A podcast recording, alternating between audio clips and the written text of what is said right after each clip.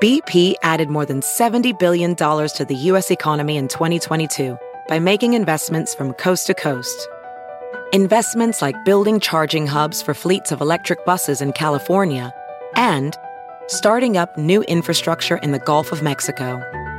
It's and, not or. See what doing both means for energy nationwide at bp.com slash investing in America.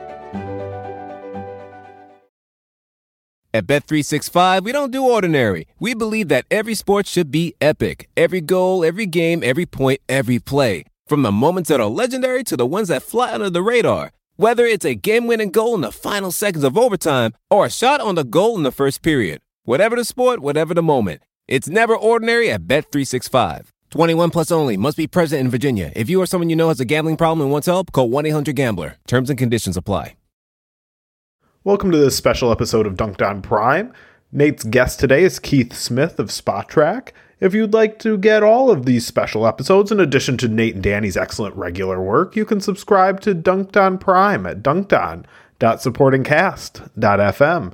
That's duncdon.supportingcast.fm. So, this is becoming, certainly, I hope, a yearly tradition to be joined by Keith Smith of Spotrac and the front office show to discuss the CBA. And we have a new one. We want to get into how it's working so far, what we wanted to see that was not in it, what we wanted to see that is in it. So, Keith, uh, let's get rolling here. How are you doing? I'm doing well. Thank you for having me. Yeah, I'm uh, excited. I, I'm glad we don't have a new CBA every year to discuss. That would probably be a little bit too much for my brain to process, but but uh, I'm happy to discuss this one with you for sure. Yeah, well, so let's uh let's get right into it here. You and I talked almost exactly at this time a year ago. I'm looking at our notes of all the things that, that we went over that we wanted to be in it, that uh, we, even the ones that we were pie in the sky, we knew probably weren't going to happen. So let me ask you this when news of this most recent CBA broke and we truly got an understanding of what was in it, what surprised you the most? I think it's the, in general, how much they tried to push the most expensive teams back towards the pack with the various penalties, restrictions, call them what they will on those teams. I, I thought that was really further than I ever thought they would go. We knew there was going to be some of that for certain, but the level to which they they put restrictions on those teams that that was easily the most surprising thing to me. Oh yeah, I, I mean it is remarkable. I mean, the the thing that really surprised me the most was uh, the what they the frozen draft pick aspect because that mm-hmm. was just a totally new kind of punishment that these medieval wizards came up with because uh you know we'd seen all right system restrictions when you're over the apron right? That was something that came in in 2011 all right we'd seen more restrictive tax uh, over a certain amount. We'd seen a, a, repeater tax come in. So they definitely strengthened all of those things and including the second apron, for example. Like a lot of that was just building on concepts that had come out before. And I, I'm not a huge fan of the frozen draft pick thing personally, but that is that is the ultimate hammer that is really going to make it so teams are just not going to stay in that second apron unless they just are it's like you know they got like the 2017 warriors that they're trying to keep together or something. Yeah absolutely. And that's the perfect example because unless you're winning at that level there's just no reason to to stay that expensive. And and I think I'm with you. I don't really love the frozen draft pick thing either. I think it's going to end up being for an average fan. All of this stuff is already extremely complicated. That's going to be even harder to track and remember and all those kind of things. So I guess that's good for guys like us who provide that service of hey, actually, they can't do this, right? So that that's one thing. But I do think what is um interesting too was right we we knew even if that one was a specific surprise that they were going to hammer the warriors the clippers where the nets were headed as a team uh well what those teams were going to become but i think even just putting more restrictions on the the traditionally expensive teams, the teams that are above the first apron, uh, even that, right? The no buyout players for those teams uh, when that comes, meaning the the buyout guys who made thirty million and now are going to sign a minimum type buyout players. Those the uh, the the trade matching rules for those first apron teams. I thought those were uh, really kind of interesting um, with that. Not not being able to use uh, TPEs and th- those sorts of things. That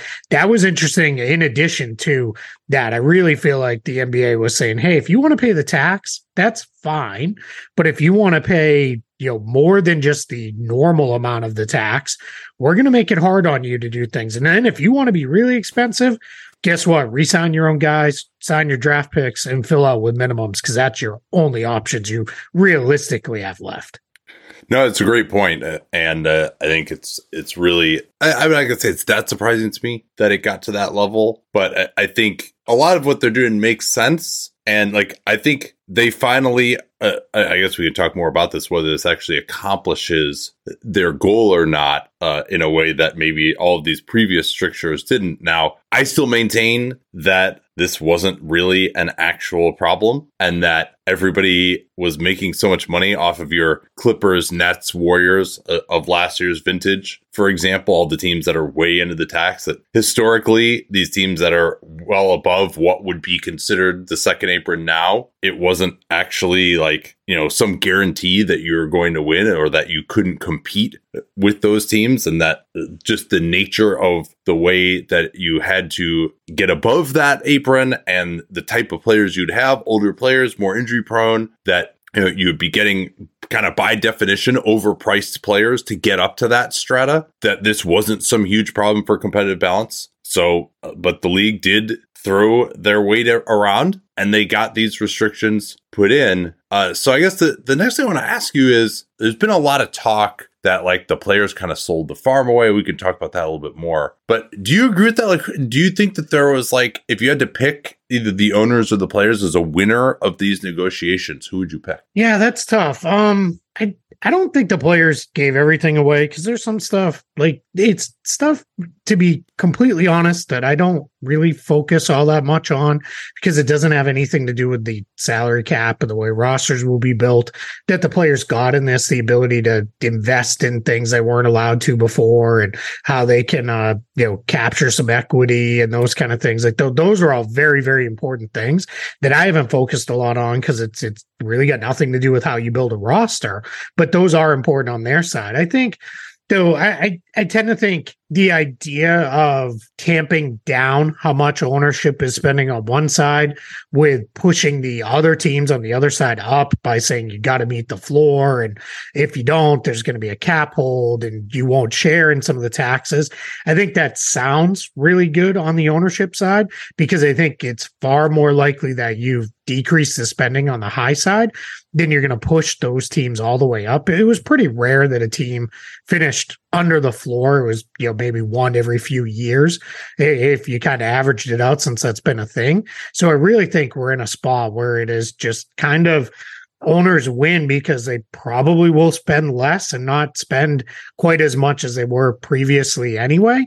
So I think, you know, maybe they kind of won, but I think the players did well in this. I, don't know that this is an outstanding uh, win one one way or the other. I think the players won. I thought they won uh, based on everything that's reported. I, I don't really dive into how the sausage is made in terms of like the revenue and 51% and exactly how the salary cap uh, is set. But the players got more revenue added in. Like when is the lot like that? Yes, okay, the technical band didn't change, right? It's still 49 to 51%, but it's now 41 to 51 or, or 51 to 49% of a larger pie than it was before. Yeah, like that. great point. That is something that uh, I mean, they got their asses kicked in the 2011 CBA, and then in the they haven't even really talked, uh, at least in the 2017 CBA, about the idea that you know we could go back to anywhere close to the 57% that it was before then, and it's that 51% that is to me made sports teams uh, or at least these NBA teams so incredibly valuable. In addition to plenty of other factors we don't have to get into. So I thought that the players actually getting more revenue added to the pie, like a couple hundred million bucks, I think is uh, about the best estimate that I've seen of that. Like that's big. And like clearly it would seem to me that that happened because the owners were so focused on getting this pseudo hard cap in, which has always been a non starter for the players. And yeah, the players kind of caved on that. There's still an ostensible soft cap. I get that aspect of it, but it's not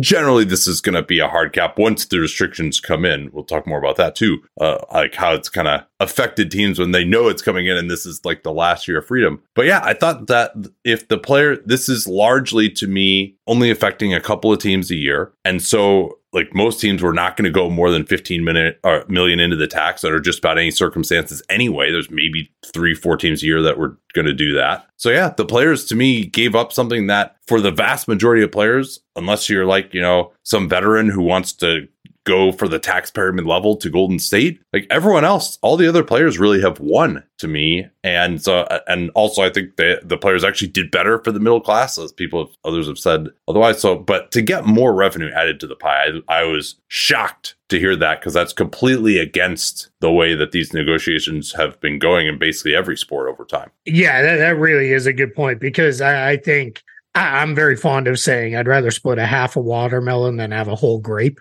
And one of the things I think about this, right? They're they're splitting you know a whole lot of watermelons in this case, and yeah, now you're getting even more of it. So I think that is you know really important to note that. And then just the the ability for these guys to take i mean we're seeing players now it's going to be regularly that their contracts are going to be approaching you know quarter of a billion we're already over that half a billion dollars uh, in you know a single contract. Um that, that's just where we're headed. And then the ability to not only share in the you know half of the revenue but also to then down the line take that and turn that into you know even more generational wealth through some of the things they can invest in and put equity into and the, in the like. That to me that just gives it much more of a hey we're all in this together. Let's keep growing this. Because then even though we're we've added stuff to the pie we're all going to keep growing that pie where we're all going to benefit uh, in the end with that. So yeah that, that's a huge thing for the players. And and I don't think they did anything that is so restrictive on player movement that it's really going to impact them. Max guys are still going to get the max. Guys are still going to get traded. I mean, we've already, I know we're going to talk about it in a little bit, but we've already seen a lot of movement and those kind of things because you're going to have some teams that are going to basically say, uh, restrictions be damned. I'm I'm going for it. I'm I'm all in, and I'll sort it all out two three years down the line, whatever I need to do. So I, I think guys are still going to get their money one way or another. So I don't know that the players lost much of anything, even if maybe you have a couple teams kind of saying, eh, we got to pause.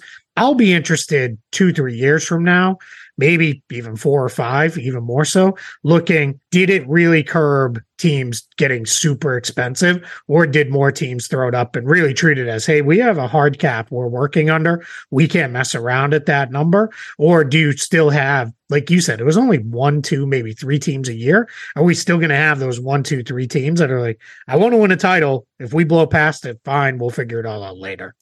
Yeah.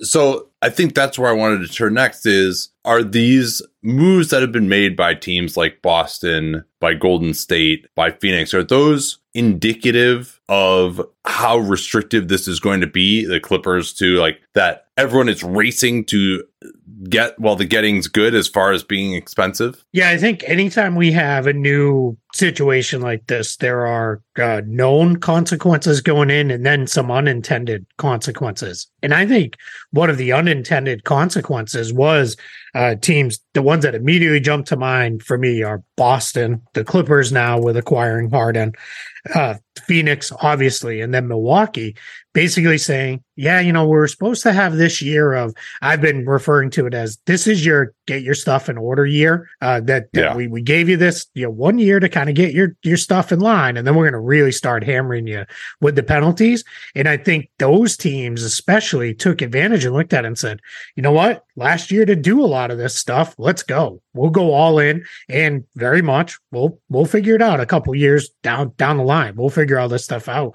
And I don't know that the league was really intending for that to be the way this was going to go. I think they hoped it would be kind of more what the Warriors did of trade out Jordan Poole and the long term money, bring in Chris Paul. Um, you you were one of the first ones on it that I remember hearing, kind of hammering the idea of, hey, yeah, the money is more or less balanced now. But Chris Paul is almost a get out of jail free card because of the non guaranteed nature of his contract after this year. He's still very tradable and a team can just move on. Um, so I think the Warriors really looked at it and said, all right, let's shed a little bit of long term money while still leaving ourselves the ability to add later uh, if we want to. We could do that. And then you saw, you know, I think a couple of the other teams, like, like I think Philadelphia prior to this trade, they'd been a little more cautious of, all right, do we really want to mess around with the the the um, second apron? Uh, Miami was clearly that was you know, part of their whole thinking on this. And then you've got your normal kind of teams that are right now we're in the tax, like New Orleans. Uh, the Lakers are there. The Chicago was uh, a couple weeks ago. Those teams are all kind of dancing around the tax line like normal. But I think you really had that handful of teams say, forget it, last chance saloon at really loading up. Let's go load up. And then we'll figure all this out down the line, what this means. Do we need to get out of some of these contracts and the like? And I don't know that that's what the league really wanted this to turn into. Yeah, I suppose there will be more consequences for the likes uh, of Boston uh, and Phoenix. Uh, those are kind of the two that are really careening towards it. And we'll see, of course, with the Clippers, you know, they, they, have all these free agents now coming up uh, after this year and how that goes. They could re sign all those players and, in theory, be just as expensive as they have been.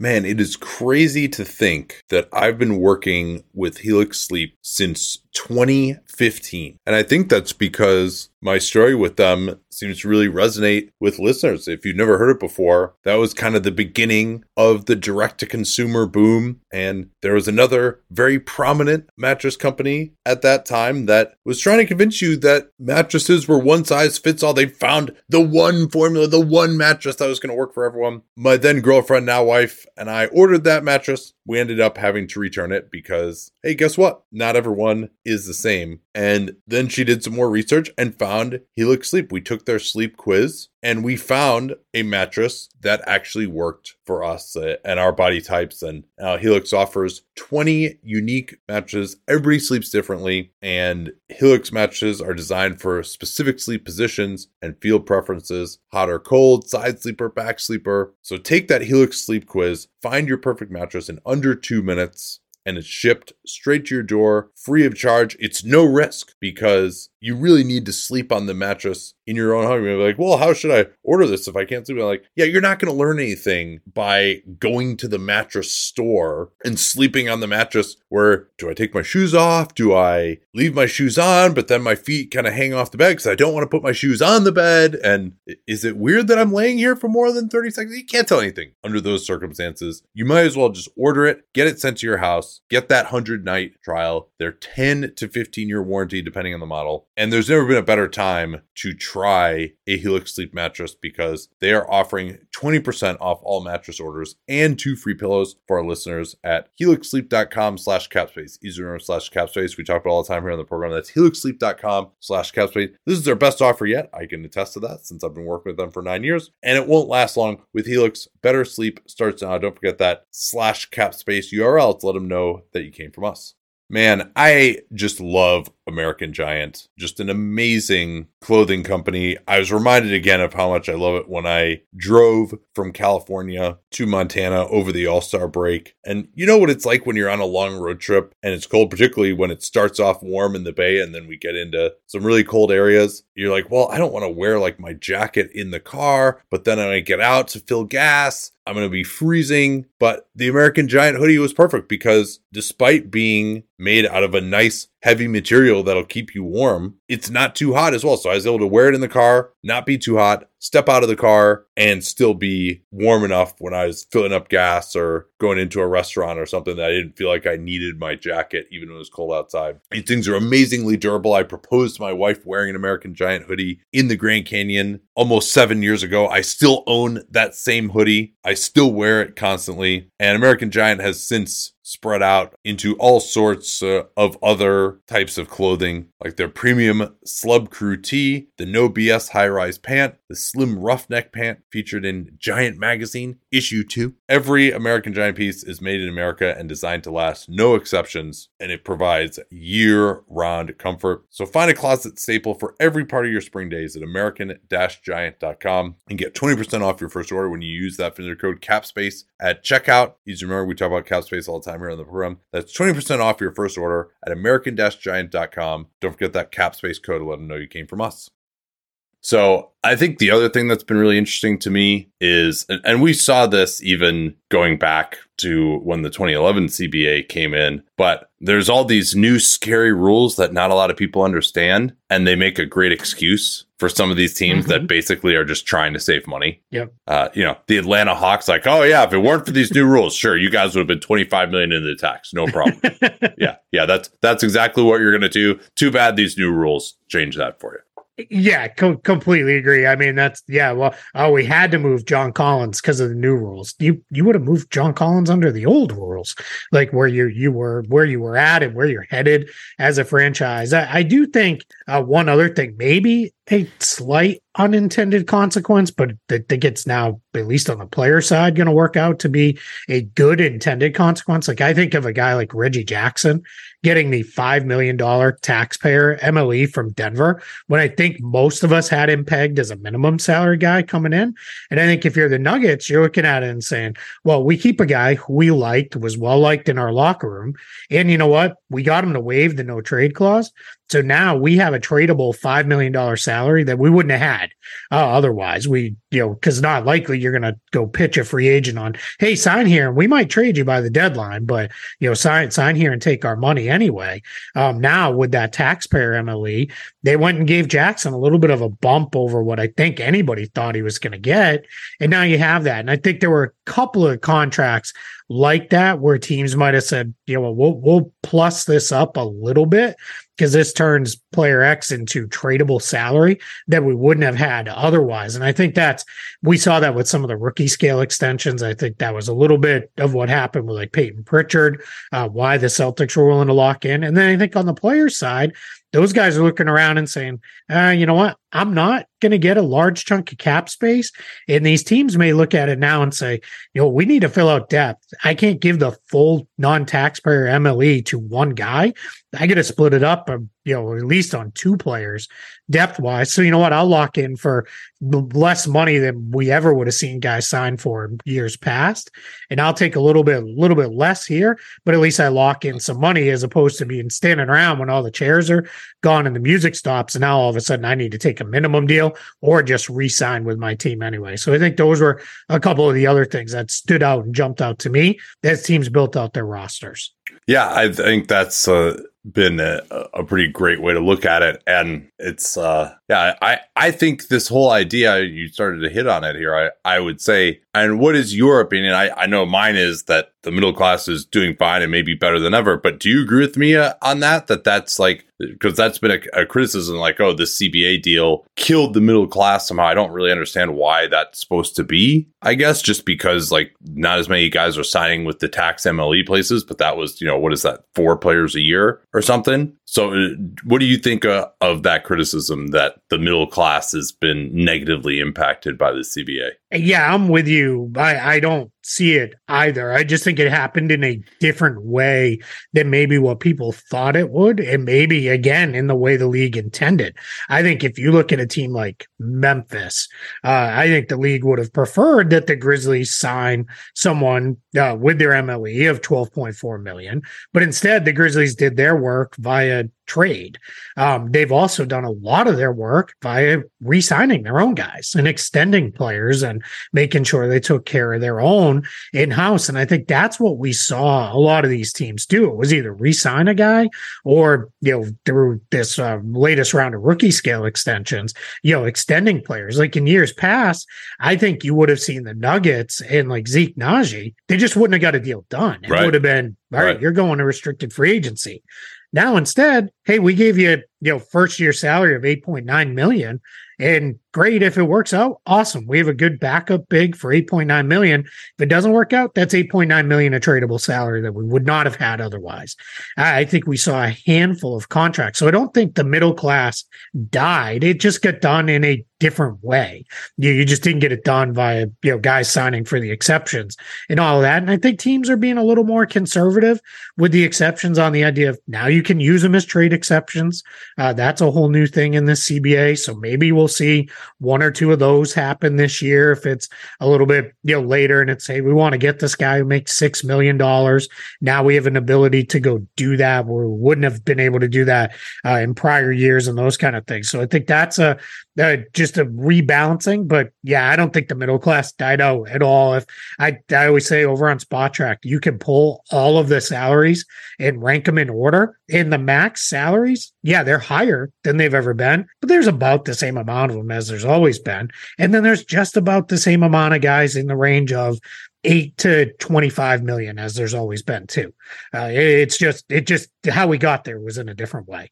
Yeah and certainly if you see more rookie scale extensions i think we're basically right at the record this year mm-hmm. for and it's not like the 2020 draft is like some unbelievable killer draft right like, i think we're pretty close to like what the 2003 draft was and the 1996 draft where like those are like all-time drafts don't think we're going to be looking at 2020 that way. So, and that's really those extensions are probably more of how you get to those middle class con- uh, contracts than oh, someone signed for the MLE uh, in free mm-hmm. agency. Mm-hmm. And and the other thing I'll point to for the middle class is the room exception being a real contract now that you can sign for three years, like Vasilije Micic, Sasha Vezenkov, for example. Like those guys are part of the middle class for sure. That you can get some of those best players in Europe now to come over for that type of a contract for a player who wasn't on your roster, didn't have bird rights. Uh, I think that makes a lot of sense. I think we're, and that room exception, not only does it provide a mechanism in and of itself, but it also is a reason for teams to have cap space. And maybe you give out, you know, a 15, 17 million dollar contract. I think this year's Rockets are kind of an example of that of like, you know, Jeff Green, Jock Landale getting paid guys where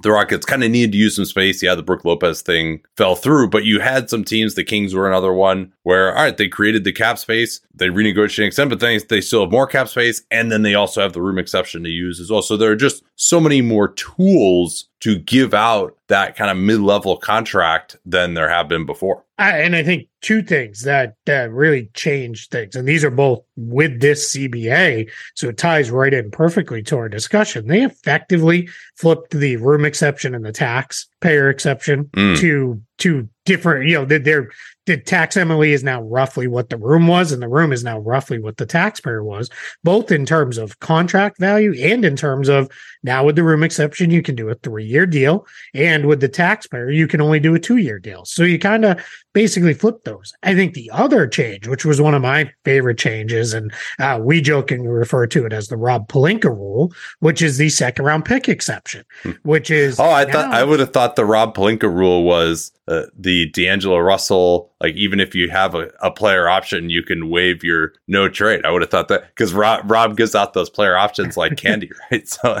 yeah, I think that's the positive version of the Rob Pelinka rule. This one is the more poking fun because well, no, yeah, this one's kind of poking fun too, right? Like it's because he would always. Yeah, give out the player option, then couldn't trade the guy. Now, like the, this rule kind of bails him out. But yeah, yeah, yeah no, that's it. That's good. I hadn't heard that referred to as the Rob Pelinka rule, that second round pick yeah, exception. Yeah, he just went so many years in a row with, well, we didn't conserve any of our exception to give to, you know, these guys on a longer contract. So it was like every guy was getting a two year deal and then hitting, you know, Arenas level free agency. And I was like, what are we going to do? In, in fairness, um, this also goes back to Mitch Kupchak, right? Like, wasn't he? He yeah, was the one with Jordan, yeah. Jordan Clarkson uh, as well. They didn't do it for him either. So it's a, it's a, a long standing Laker tradition. Tradition. L- Laker now, exceptionalism. there it is.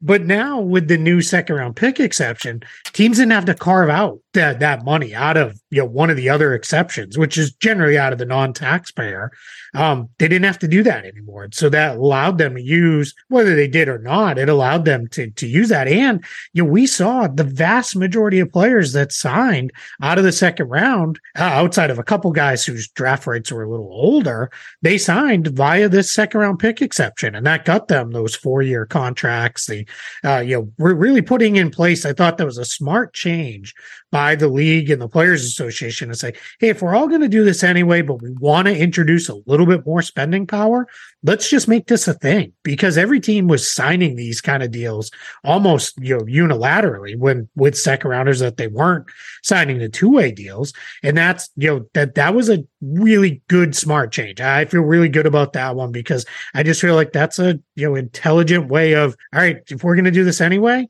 and we want to juice the spending power a little let's just make this a thing. And then you can go into you know using your exceptions however you want to. You talk to as many agents uh, basically as anyone know. What do they think of the third two way? Yeah, it's interesting. Um, I think it started out more positive than than when we saw the way the rosters actually formed up this year. Now I'm hearing a lot of negatives, and it's not the like like I'll, I'll not that I have a direct line to him or talk to him, but it's not the Rich Pauls of the world who most of his guys are you know getting signed and getting really mega deals.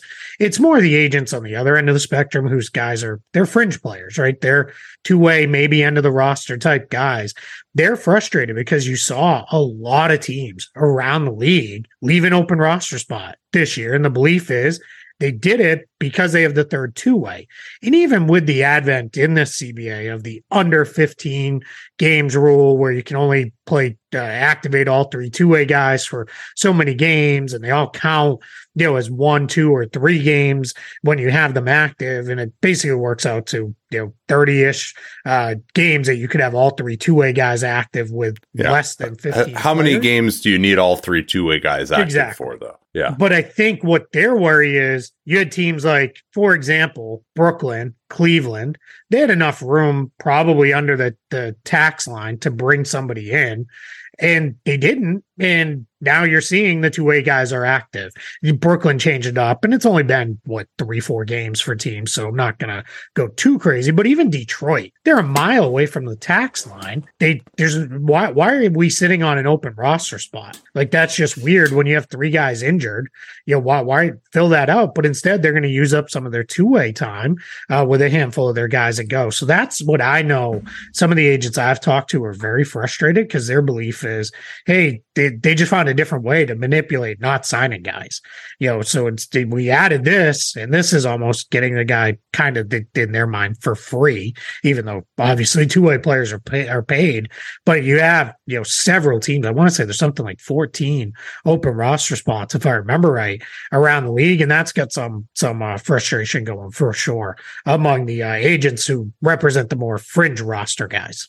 Yeah, I mean Golden State is starting the season with two open roster spots. That's yeah. pretty much unprecedented, and they like all, all their two way guys. Now, I guess uh, one thing that I'll say maybe uh, the extra two way spot has helped is you've got more spaces now for guys who actually get drafted. Uh, and like because I, I, think we've we've seen a record of second round draft picks actually on their teams this year, but many of them, of course, are are on two way spots, and the, there's many times an agreement if you're selected that you're going to take. I, I think in addition to what you're saying about the open roster spot and the fact that two guys basically get paid half of the rookie minimum.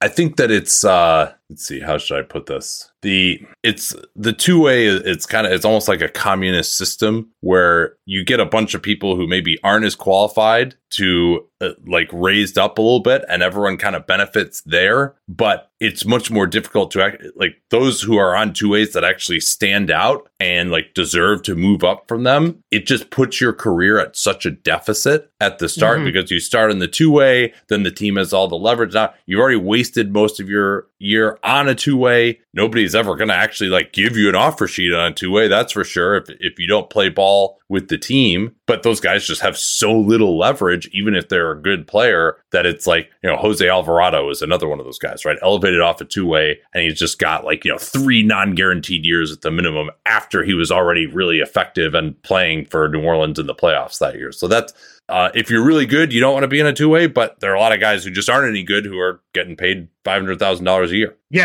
absolutely. I think the two way rules still remain very favorable towards the team because if a guy pops you either you just convert him or you say sign this or you basically leave him as fine play out the year on the two way and then we're just going to make you restricted no matter what. And and i get it from the sense of hey the team took the initial investment and they developed the player at x y and z but i i think there could be a little bit more room to work with those where you know i i i kind of feel like almost if you have earned like a rotation spot while a, while being on a two-way contract. For example, like you said, Jose Alvarado, it comes down to either like sign me to a real deal or convert me, or just, you know, I get to be an unrestricted free agent after the year, or maybe some limited form of I don't know. It's something that doesn't exist right now because we don't really have limited restricted free agency. So it would have to be something. But there's definitely work that can be done. But I I know there's there's there's frustration while also recognizing hey, it's another you know 100 or uh, 30 guys rather that have jobs that might not have had jobs otherwise. And that's that's a whole whole other thing where i think they, they feel pretty good about that as long as eventually these teams fill out those final uh, standard roster spots which history tells us they almost always do at some point in the year. And this year to, to your point about the warriors only having 13 players it's always been the rule of you can only do that for two weeks. But in the new CBA, the new uh, wrinkle is you can only do it for 28 total days yeah. each season as well. So that's that's a whole other thing of hey, you you can't drop way down roster spot wise. You're going to have to get there eventually. Yeah, that that at least uh, is a decent curb uh, on teams cheaping out with the full roster.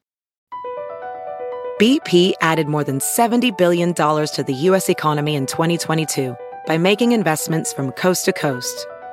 Investments like building charging hubs for fleets of electric buses in California and starting up new infrastructure in the Gulf of Mexico.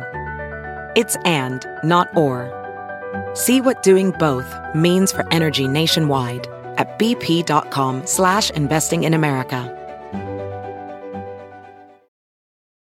Anyone who's seen our YouTube videos knows that I don't wear formal stuff all the time. So when it's time to dress up rather than dress down, I highly recommend Indochino. They were the official outfitter of my wedding. I got my tux from there. All my groomsmen got their sport jackets from there as well. I felt really good about having them be the outfitter of my wedding because all my groomsmen were going to get stuff that they could continue to wear that fit them perfectly. Because when you go somewhere else, you're not going to get something that's made for you. So why not measure yourself in 10 minutes or visit a showroom rather than feeling like you're wearing somebody else's suit that they tried and failed to tailor for you. And not only does Indochino have the suits that made them famous, but now they've got everything blazers, pants, women's wear, outerwear, designed and made for you. Hundreds of high quality fabrics to choose from European wools, linen, cottons, tons of colors, tons of patterns. You can customize things like the lapel, the vents, the pockets, and you'll get a piece that is personalized for you in fit and style. Level up your game with Indochino. Go to Indochino.com. Use the code CAPSPACE. Are CAPSPACE we talk all the time here on the program to get 10% off any purchase of $399 or more. That's 10% off at Indochino, I-N-D-O-C-H-I-N-O, Indochino.com. And don't forget that CAPSPACE code to let them know that you came from us. What was something that you were pleasantly surprised was in this 2023 CBA? Um, I was really happy they didn't battle over the idea of the cap smoothing. Um, and just mm. seemingly that was a yeah, we should have done this last time. So now we all get it. We obviously have a much better working relationship between the two parties, being the league and the teams and the uh, uh, players association and the players um, of understanding. I got why they didn't do it lat the previous because it felt like the league was trying to maybe pull one over on the players, even if the rest of us were kind of like, no, this was actually a smart idea then too. Uh, I think them getting to that is good because I don't want another year of, oh my God, they paid all these guys. I think what do you call them? The sour sixteens. Um, like, I, don't, I, don't, want another one of those, right? Because it all it does is benefits one free agent class, you know, and then, then you're gonna you get in all the messiness of all right, I got to try to line myself up to the summer of X when the oh, yeah. you know new money will kick in and all that stuff, and that gets kind of messy for both teams and players. And then you have teams that are two years out making roster decisions around. I got a plan for cap space two years from now, and it just gets messy. So I think the whole cap smoothing, capping it at 10%, ensuring that it'll spill over each year till it gets caught up. I, I, thought that was a really good and important thing to have um, in this CBA. Yeah, I, I wasn't necessarily as surprised. I thought I agree with you. It's really important to have and we'll see how big that new TV deal ends up being and what the cap spike would have been. But yeah, to limit that to 10% is good. Also, I think to have it that the C the uh the cap cannot decline as well. It used to be mm-hmm. like now, thankfully, the parties were able to negotiate during COVID to have it not decline, and that was, uh, I think, the precedent for this. But yeah, that would just screw up the system so much if there's ever a revenue decline. Like there just there are ways for the owners to claw back that money from the players as they did during COVID. So I, I thought that was good. But yeah, I think the players and owners learned their lesson from 2016. thankfully, uh, that yeah, when all the money see. for two yeah. years is off the board at like midnight, you're like, oh, what what happened, and how much does Timofey Mozgov get paid? yes, is he is he the quintessential sour 16? I think so. It's you know because I think at least Luol Deng's was sort of understandable considering what he was as a player, but Moss, yeah. that one felt like, well, that was that was one where I remember being like, did I already fall asleep and dream this happened? Because I was still under the midnight start of free agency, and then I was like, no, this actually happened. So, yep, here we are. uh, I mean, can you argue that the Deng and Mozgov contracts are like the best thing that ever happened to the Lakers just because it, it ended up getting Jim Buss out of there? Yeah, I guess that's a, a man, that's deeper than I've thought about it, but yeah, possibly. Because he was he was like under this pressure. He made that statement like, "Oh, if we're not competitive again in three years, you know, I've said that I'll step down or whatever." And then Jeanie forced him out. And I mean, you know, it's not like he had much of an argument after those contracts and how bad they still were. so, uh, I, I, mean, can you imagine like any chance of LeBron James going there if Jim Buss and Mitch Kupchak are still in charge? That seems yeah, seems hard to imagine, right? Yeah, yeah, that, that's a good point. I hadn't I, hadn't thought of it that that deeply in, but yeah, that that is a good good good point. Uh, I, I will say too, um, you know, pl- pleasantly surprised. I I know I already talked about it, so I'm not gonna you know go deep on it. But I I just I thought the second round pick exception was really smart. Yeah, I thought the idea to the the extra benefit of those don't count against the cap until um, July 31st. Yeah, was great. really smart too because it just a lot. You know, now you're not even trying to save on those. And this is as someone who loves summer league. Like I want to see all these guys play in summer league, and we would always see you know either a guy didn't play or you know unfortunately you might get a situation like EJ Liddell plays and then gets hurt, and it's like didn't even have a chance to to sign. I think that's just really smart. It's it's just those almost seem like wow, there was a lot of common sense things put into this CBA, which just make make sense. Where it's like yeah, let's go. I I'm, I was super excited to see the idea of using the MLE and the biannual as trade exceptions. I've been saying that should be a thing for years. Now, if I if I'm sitting on it, you know, why can't I use it as a trade exception later? I get, you know, maybe why they wouldn't have necessarily wanted it, but because that means you didn't spend that money on somebody else. But they, like we said, that kind of is leveled off on how teams are going to use those or not use them. So I think that was a really uh, fun wrinkle to this too. What I'd add that I was pleasantly surprised by is the fact that the tax bands and the apron bands yes. are going to actually increase every year now. So, because that I would have thought they wouldn't do that because it's like, well, hey, well, we're we, we can't make the tax any looser, right? Like, and they haven't done that before. It's like we, we got to make this as draconian as possible, really stop these high spending teams. So for it to actually to go that route where it makes sense, like, hey, maybe uh, the tax and the tax bands because the tax would go up but then the amount you would actually have to pay and the apron uh, the apron would go up a little bit but not that much. And then the tax band it was just locked in at 5 million. And when you know 5 million it basically means one third as much as it did at the start of the 2011 cba it didn't make sense to make teams pay so much more to just be a certain percentage over the tax uh, compared to what they would have had to pay when the 2011 CBA and the 2017 CBA came in. So that was that was a pleasant surprise to me that at least it, it kind of it won't make the tax even more aggressive than it, it, was intended to be. So I I like that. That was Kevin Pelton was the first one I saw to suggest that, and for some reason I had never thought of it, which was I, I was embarrassed by because it's a great idea. Uh, so I think uh, the fact that they actually put that in there uh, was impressive to me. Um, yeah, it was really yeah. smart too because I, I, remember one of the points I think, uh, uh, as you said, Kevin Pelton made back when he was talking about it was they hadn't really done those since the the the non-taxpayer MLE value was like five million or whatever it was. And it was kind of like, well, yeah, if you want to use this, it bumps you a band. Well, we're way we're, we're now three times that pretty hmm. soon here. So it was definitely time to expand those those tax bands. And I think the offset was, hey, we we also we we lessened you're not if you're barely over, it's not going to be quite as punitive.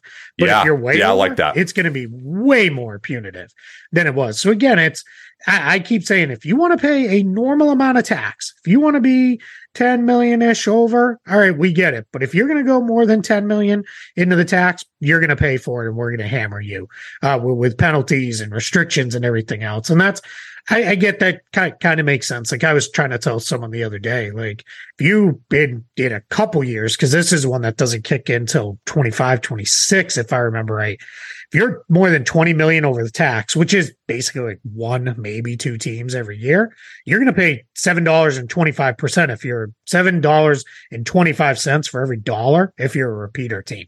And that's just, I mean, now you're talking bonkers level of tax bills. It's like crazy what, what, what that'll add up to, uh, you know, a few years down the line. So I, I thought, you know, kind of the flexing of the bands plus the, all right, if you're over a little bit, we're not going to ding you, but if you're way over, we're really going to hammer you. I thought those were really smart changes.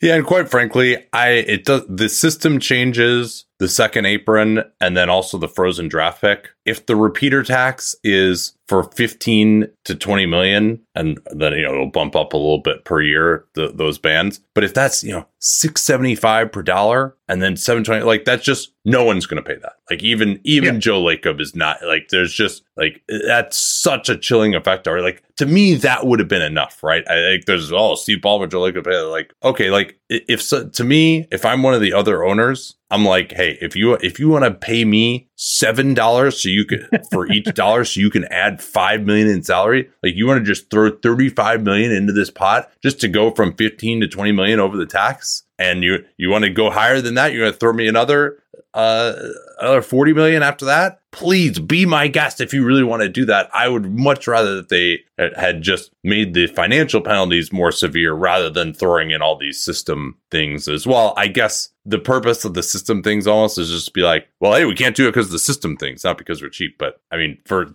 people like you and me you're like hey i i understand if it, they feel like it doesn't make sense to spend you know seven dollars per dollar to go yeah. another five million into the tax. Yeah, that gets really absurd. I'll throw one more thing I like too. Yeah.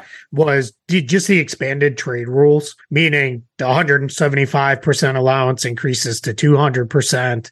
The 5 million uh, allowance jumps to 7.5 million. The 100K little extra jumps up to 250K. Those are just smart changes to reading the room as far as all right, the numbers they are at probably don't aren't big enough for where all the salaries are going uh, with this. So it just that that's just another smart all right, let's we we, got to bump these these a little bit uh, with this, and then tying them to to the cap growth with some of that is also important too, uh, because I think that's another piece of all right. The, the, the more you can tie everything to, if the cap grows by five percent, everything grows by five percent, the easier it makes it on everybody else just to be able to say, all right, there it is, there's our number, and off we go. Versus, all right, now let me sit down and build 15 formulas to try to back into whatever this number is which was getting you know to be really kind of cumbersome and confusing for a lot of people. I think it's just as easy to just say five percent growth, good, we're good, off we go. So, what do you see? Uh, I mean, of course, we're not that far into things. Some of these provisions haven't even fully kicked in yet, although everyone knows what they are. Do you see anything that's having some unintended consequences yet? I don't know beyond the things we already talked of, you know, teams kind of going all in, maybe in ways that I don't know that the league in, intended yeah. for it to happen. Um, I think some of the, and again, some of the contracts that were given out seem to be a little bit, but those, those are, in my mind, unintended good consequences because people got paid a, a little bit more. I, I think for the most part, it's working even where it's not necessarily working in the way they wanted i think even those are are going okay in the sense of all right maybe we wouldn't have had this kind of arms race at the top of the eastern conference otherwise. But you know this is the last year to kind of do that. So all right let, let's do it. Let's let's kind of go all in on the Damian Lillard trade and the uh, Jrue Holiday trade. So i think think that is you know interesting. I'm curious to see now where does like a Philadelphia go? They they no longer have James Harden, but they've now got a whole bunch of matching salary you can pile into stuff. Do they say, all right, let's get in there, let's go get somebody else, and we'll be expensive, and we'll do a little bit of pre agency and just kind of get into it, or is it now we're going to wait, we're going to conserve everything and go the cap space route or whatever it is? So I, nothing's jumping out at me that screams, oh man, they didn't intend for that beyond the things we already talked about. So the third two way is another one I would say we are you already talked about that well. The yes. unintended consequence, maybe more roster spots being open. They didn't make the penalties for having an open roster spot vis-a-vis the two ways uh, high enough. I, one that point that shows up to me, and we haven't. Well, all right, so, so, there's two of them. We're already seeing an article about how De'Aaron Fox might rush back from this ankle sprain that he has. I would presume the thinking being that he's trying to make All NBA, and of course, he has yeah. to pay play 65 games to do that. He's trying to make All NBA, and then he would be eligible for the Supermax from the Kings this season. But you know, is that is this requirement that everyone play 65 games to be eligible for awards? Is that going to actually lead to guys coming back early and getting hurt and missing more time or just not being as effective? Eh, that, that's I think that's very much a possibility. We'll have to see how that dynamic plays out. And then the other one, this is just a I'm not even sure if it's a prediction. I'd more acknowledge it as a possibility that I think at some point because players it's hard for going to be much harder for players to get to the markets that they want to be in uh, you would say because of some of the trade matching rules and just the fact that like it's harder for those teams to take on salaries. And also this has nothing to do with the cba but that so many of the teams in the glamour markets will have traded a bunch of draft picks going forward. At some point that may lead to free agency becoming a big way for guys to change teams again. Yeah, and I don't think it's going to happen anytime soon because everyone wants to extend these days and get paid. But at some point, it's be like, hey, well, Phoenix has no draft picks, the Lakers have no draft picks, the Clippers have no draft picks. It they can't compete by just outspending everybody. So then maybe their plan changes to go the cap space route, and that gets out to the people who want to actually be in LA or be in Phoenix or wherever. And then maybe guys don't sign extensions and they end up going to those markets, which is of course exactly what the league and the owners don't want is that teams le- or, or, players leave in free agency for nothing. They're much better off with being under contract and then having a trade request if they want to get to one of those places. So that's that we'll see. We are years away from that potentially happening, but I just want to put a pin in that if it does start happening as a potential unintended consequence of this new CBA regime. Yeah, that's that's a good one. Definitely the first one you mentioned. I I I'm very curious to see this whole 65 games played thing. Where does it actually end up landing? Because we've already seen they seem to be a little nebulous to me of like, well, you can miss more if it was because of X, Y, and Z. And these sorts of things and all that. Like I'm going to be very curious to see when it comes down. I I openly do not have a vote in any of the awards voting, so it's not something I'm going to be super concerned about with personally beyond analyzing it, but I'm very curious to find out like when it comes down to it, are they going to provide all the voters with here's the players who are actually eligible and we're going to remove everybody who's no longer eligible for whatever the award is. You you can't even, you know, don't even look at it and consider it. At Bet365, we don't do ordinary. We believe that every sport should be epic. Every goal, every game, every point, every play. From the moments that are legendary to the ones that fly under the radar. Whether it's a game-winning goal in the final seconds of overtime or a shot on the goal in the first period. Whatever the sport, whatever the moment. It's never ordinary at Bet365. 21 plus only. Must be present in Virginia. If you or someone you know has a gambling problem and wants help, call 1-800-GAMBLER. Terms and conditions apply. Pulling up to Mickey D's just for drinks? Oh, yeah, that's me. Nothing extra, just perfection and a straw.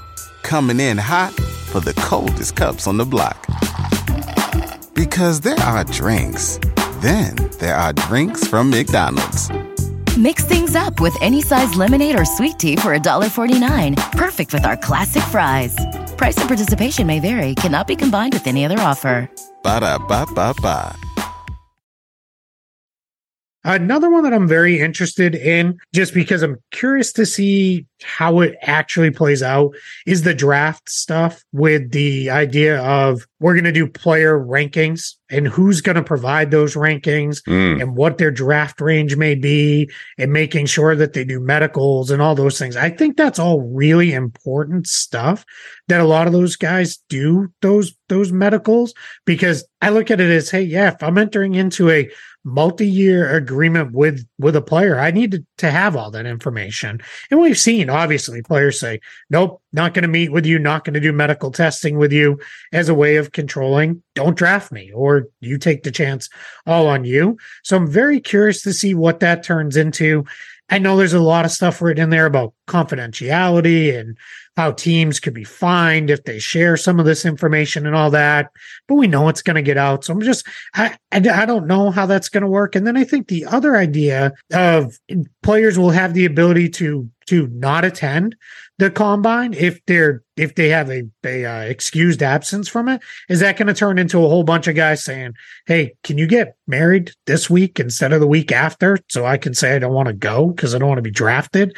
There and those kind of things. I mean maybe i'm going way too far down conspiracy corner here but it feels like it just feels like that that all has a potential to be kind of messy even if the intentions i think are in the best place for it. I just want to see how it plays out Well, so are, are the agents that you talk to kind of depressed uh, about that, that they can't uh, manipulate the? I mean, I'm sure they're going to try to find new ways now, but Yeah. that these new rules have come in, and as far as manipulating the medicals and being able to steer your guy uh, at the top of the draft. Yeah, I mean, again, depending on who and what level of player they represent, some of them are full on abolish the draft. Like they, they don't even want that to be a thing because it's like, no, my guy should be able to walk in and get a max deal day one from anybody. And, you know, kind of the uh, old, like, uh, you know, European soccer type model. And I've even heard some say if Adam Silver really wants to put his money where his mouth is with European soccer, like, the let's go, let's have no draft and let's be that, which is kind of funny and clearly probably never going to happen. Yeah, and it's Um, in also, our lifetime. by the way, way worse. Yeah, It's I, way yeah, I don't.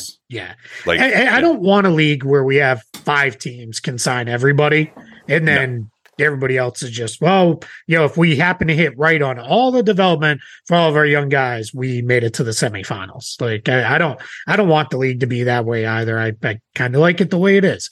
Uh, so yeah, there's definitely some that are frustrated with it, and I think more are taking more that I've talked to are going to take the approach of we'll we'll see where where my guy is at at the time, and we'll we'll we'll figure it out. But I think that's code for eh, we'll find a way to meet with who we want to meet with, and not meet with who we want to meet with, one way or the other. Oh, all right. I think uh, we're about running out of the stuff that I felt like I, I really wanted. Oh, no, there's one more. The Kenneth Faried rule. What do you think of that? Yes, yeah, I I like it. You know, I I- think they're they they did smart stuff with the extensions. I kind of wish they went further with the veteran extensions.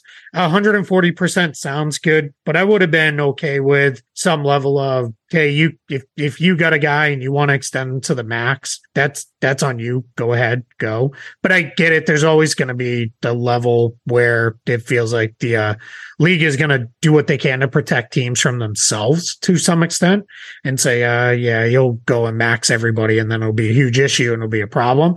So I kind of get, get that side of it. Um, but I like the, the fifth year for non-max guys. I think that's really smart. Um, so yeah, all around, I think making the extensions better was smart. I'm just, you know, I think they could have gone a little bit further with the extensions. I also would have loved to have seen the idea of for a 10 plus year of service max player, you can pay them whatever the max is, but you could reverse the cap hits so they get paid more at the front and less later. The overall money remains the exact same, but then that way, if their play does decline as they get into their 30s and the like. You you you were covered with that, and you know I think you could have done something there with, with that, but that's probably getting a little more creative than I think anybody really wanted to get into for for this level right now with extensions.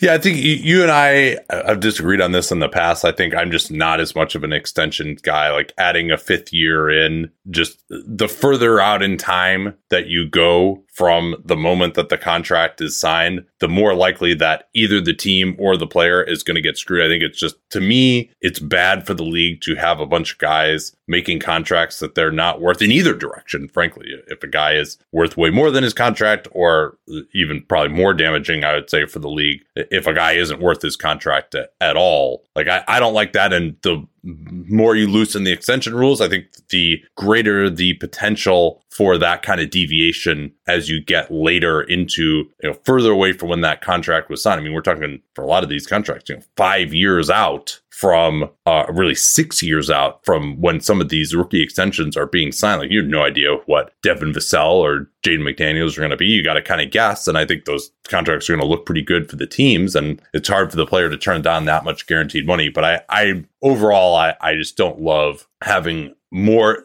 creating more situations where guys aren't making what they're worth in either direction. I think that's fair. I, I like the optionality of it, yeah. and I do wonder.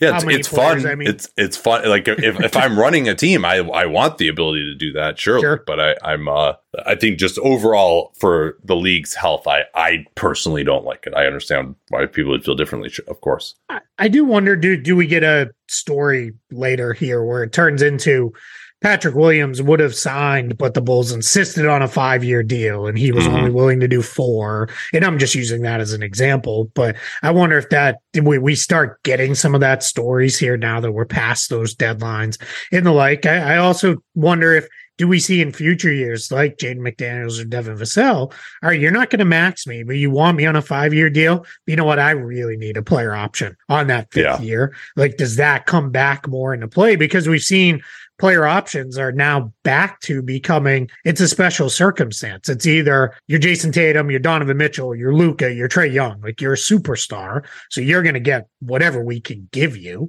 or you're Zeke Nnaji and you gave us such a creative structure on your deal. Fine. We're happy to give you a player option. We'll figure it out later if it need be. I wonder if we do get into a place where those become a little bit more commonplace because some guys, you know, all right, I'll do five, but it's really going to be a four plus one because I'm going to retain a little bit of control um, where you know with this and where where I want to go uh, down the line. So I thought you know that that's a uh, you know smart thing. And then last thing, just I don't want to spend a ton of time on it because I know you're you you've got other things to do and James Harden was traded and all that. We didn't talk about it all, but the in season tournament is a yeah. you know is a thing now and it's a CBA you know creation I guess or addition I all I'll say on it is I think it's great. If anything that can juice some of these early season games, I'm all for it. And what I've been telling people who keep saying I hate it, well, then then just pretend you're watching a regular season game because that's all it is. well, well you can't watch, do that with you know, the courts, but uh, yeah, well, true. Yeah, no, that, no, I, I, I, thought that was I thought that was I'm a, little less. Uh,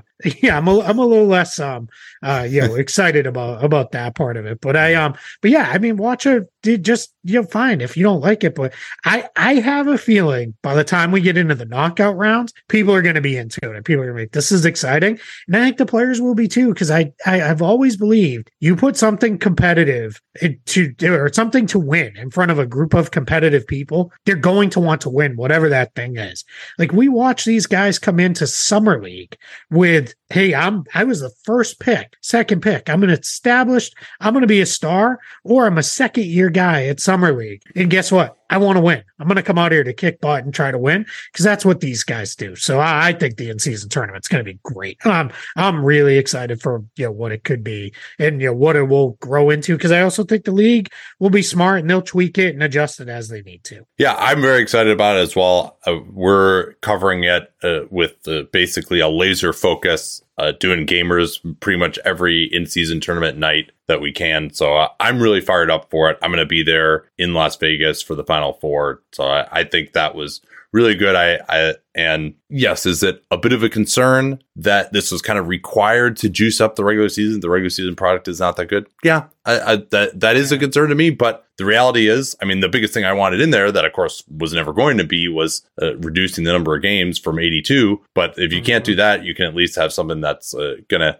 give me really competitive basketball. And I hope that these teams are going to treat it like, all right, we're going to play our stars 40 minutes, like treat it like uh, a playoff game, particularly even in the, the qualifying rounds uh, as well. So that that will be, uh, I think, once you get to the quarterfinals, I think teams are going to take it extremely seriously. I want to see how seriously they take it to even get into those quarterfinals. And I, I actually kind of like too that they did it where it all counts for the regular season except for the final. Yeah. Because then it's not like, oh, well, if we go out, we'll just get more rest, right? Like, now nah, you still got to play actually. So, yeah. so you're not going to yeah, get more rest. So you might as well go out there and, and have fun and be uh, in a really competitive setting. And I think a lot of coaches, even too, like Erik Spoelstra talked, for example, about how the play in really galvanized Miami for their run, playing all these close mm-hmm. games, galvanized Miami. So I think you're just most coaches will be like, hey, this is a great way to like actually simulate playoff pressure earlier in the season. Like, why not do that and go hard and, and really have this be kind of a dress rehearsal for the playoffs as well? So yeah, I, I think it's gonna be awesome, uh, and uh, I'm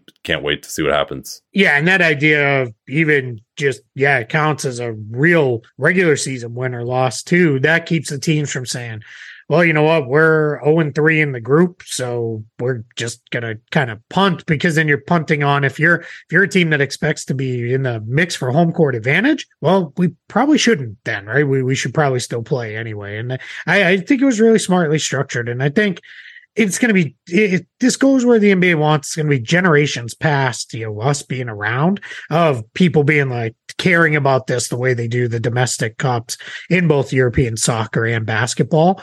It's just going to take years to get there, but eventually, you know, you keep doing it, you keep doing it teams will want to win those because guess what? They want to win those two over there. And it just becomes a thing where, you know, hey, if we have a chance at winning this, let's try to go win it. Cause I just, I, I believe, you know, I really do wholeheartedly believe competitive people will really try to win when you put something in front of them. So uh, the other reason too, it's uh, another argument that coaches and GMs can make to not get fired. oh, we won the in-season tournament. Look at like, uh, hey, yeah. yeah, we we we were uh, 38 and 44 this year, but we won the in-season tournament. Now, I might be if I were an owner, I might be like, well, you're able to play so well in the in-season tournament. Well, we clearly had talent. Why why couldn't we do better in the regular season? But uh, hopefully, I, it won't I've, work that way. I've already seen the jokes of uh, that going to be the Bulls' uh, answer at the end of the season at oh, no. Uh, end of season media. Well, remember we were in the the in-season tournament final, and you know that's the team we really think we are is they you know justify making no changes to the roster ever.